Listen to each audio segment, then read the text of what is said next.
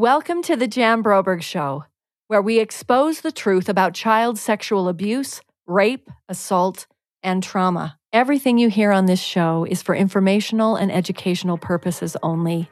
We do not dispense therapy or give legal advice. This show is not for children. I'm Jan Broberg. Let's get started.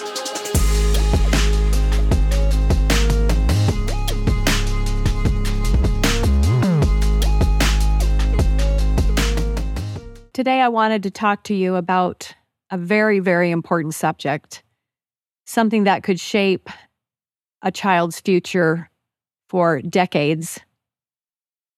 When a child discloses something to you, whether you are mom, older sibling, cousin, teacher, aunt, grandma, someone close to this child, how you react and what you do next can literally shape what will happen for that child in so many other instances that will come forward from this one moment in time. So often we talk about how children don't tell. And that is true because the grooming and the abuse has been so methodically planned that the threats and the rewards, it's usually not one or the other, as I've said before, but those things keep a child quiet, especially if there are threats about harming other family members. Um, I just feel like if we could get two things out of the way today in this episode, it would be what do I do if a child tells me something? And I believe that that something may not be the words, hey, I'm being sexually abused, assaulted, raped, or molested. It might just be, hey, daddy, daddy's peepee looks like this, or daddy's peepee went here by me, or it's something so innocent sounding, but it would cause a big alarm bell to go off in you. A different thing would be like a friend of mine whose child had a bruise. And I believe a teacher, someone asked her how she got that bruise. And she told her that, well, my daddy hit me. And social services, child protective services were called and they showed up at the house and they had a whole investigation. And, you know, this man was not an abuser. He was not physically, emotionally, or sexually, mentally. He was not that guy. Um, but they went through the paces of that investigation. They got to the bottom of her story, and and for sure, it was not founded in that kind of um, actual abuse, physical or otherwise. But if someone were to say to you, you know, they know something about harm or hurt or someone's, you know, penis or peepee or another name you might have for that, um, I would have those alarm bells going off in me. So, the very first thing, and we're just going to talk about the first two things to do, is to stay calm, stay steady. That is one of the most important things to do because if you freak out or you start to be devastated. The child will immediately feel that something is terribly wrong with them. And why did they tell? Because they don't like it when other grown-ups in their lives are upset. You know, my son doesn't like me to be upset to this day, and he's 34. He wants me to be okay and to be steady. And so a child who might say something to you is looking for that calm, steady, trustworthy person that you can be in their life in that moment. And that is job one staying steady. You know, sexual abuse can change a child's view on the world. And regardless of how devastated you are, they need to believe that you are all right and that they will be all right too. And they will be if you can manage through this very initial piece of information in a way that doesn't traumatize them because they've already maybe been through a traumatic event. You're trying to suss out what actually has happened.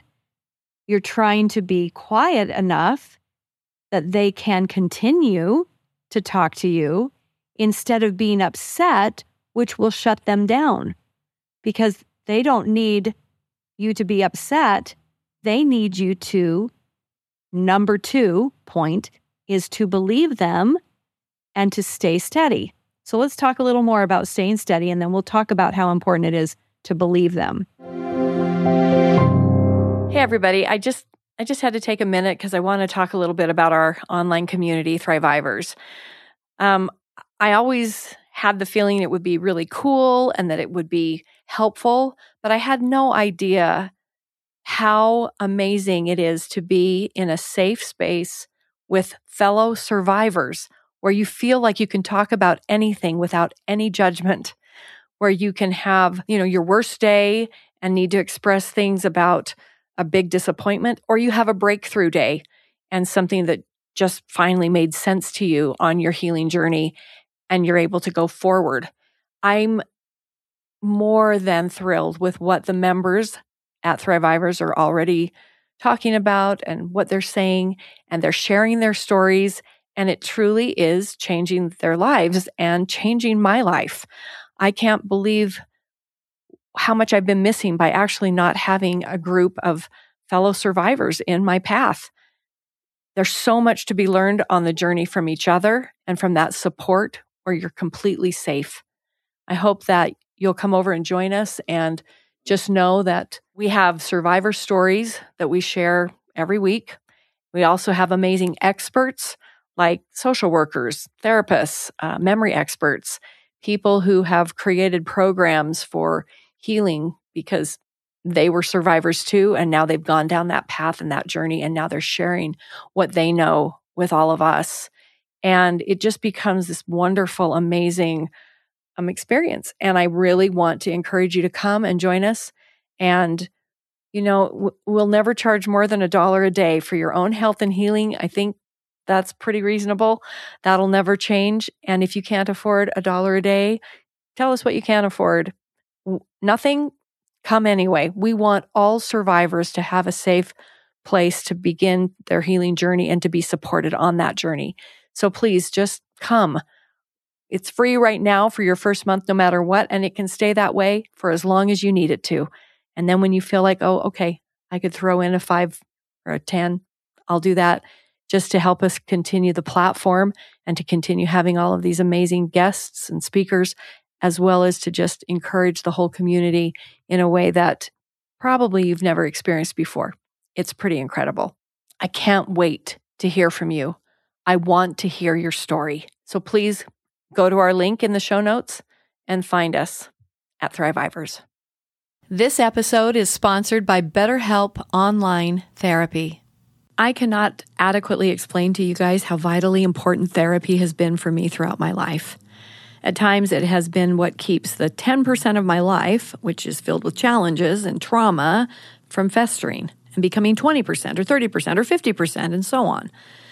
Therapy has literally saved my life. It commits you to your own mental health and it has a physical impact on you as well. So when your mental health is good, your bodily health improves. I'm telling you that at BetterHelp, you have an opportunity to do the easiest pathway to a therapist. You can chat with them, you can have a video session, you can text your therapist. It's immediate. You don't have to drive anywhere, and they will match you with a licensed professional. And if that doesn't work out, it doesn't feel like a fit to you, you can change it anytime for no additional charge. It's more affordable than traditional therapy and it's easier than traditional therapy. When you feel better mentally because you've been seeing a therapist, like I have throughout my life, you'll know why you have committed that time, that money, that space. So hopefully you'll go to BetterHelp, use our link, betterhelp.com forward slash my name, J A N, And that will help out our show. It will help you. Plus, if you sign up from our link, you get 10% off your first month. I'm telling you, it's so much more affordable than traditional therapy. And it's also so much more immediate because you can do it from the palm of your hand. I know that for a fact. I've used them myself. So think about it like this sexual assault or abuse for a child, a tween, or a teen is devastating. And it's devastating to you as someone who cares and loves that child. But the bigger picture is that children can, as tweens, teens, young adults, and adults, can actually go on to live full, productive, happy lives. So, lots of successful people, including, you know, many famous people. I'm an example of that.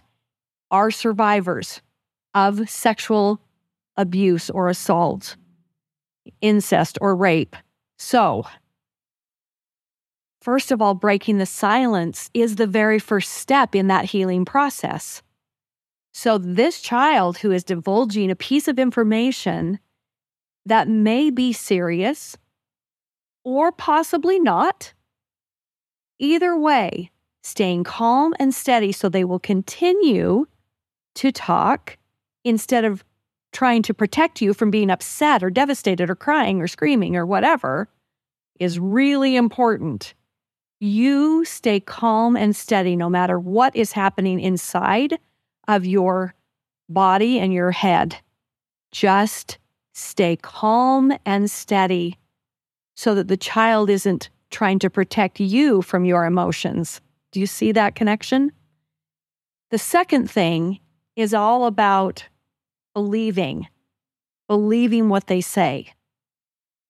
I think that for most people, that is the single most important thing, period is to be believed.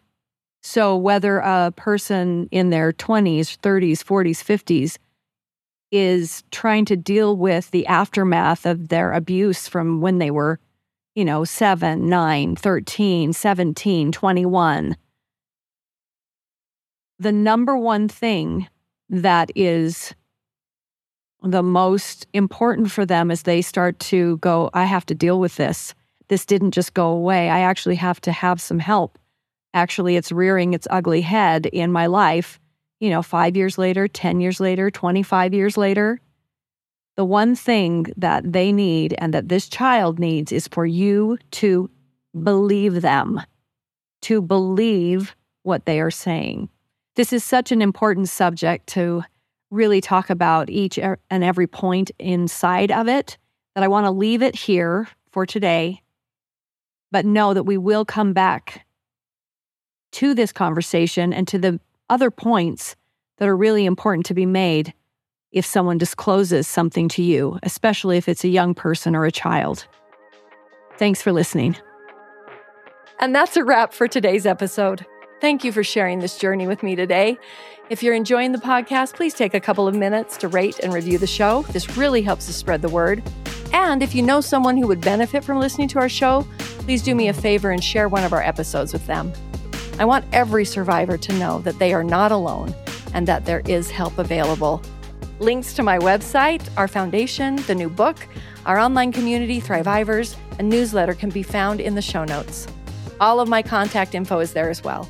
This year, my number one focus is on sharing our stories. This is so important because it's the launching pad to our healing journey and it inspires the survivor who is still suffering in silence. I don't want anyone to suffer alone anymore. So please reach out. I want to hear from you. Until next time, my friends, this is Mama Jan signing off. Over and out on two.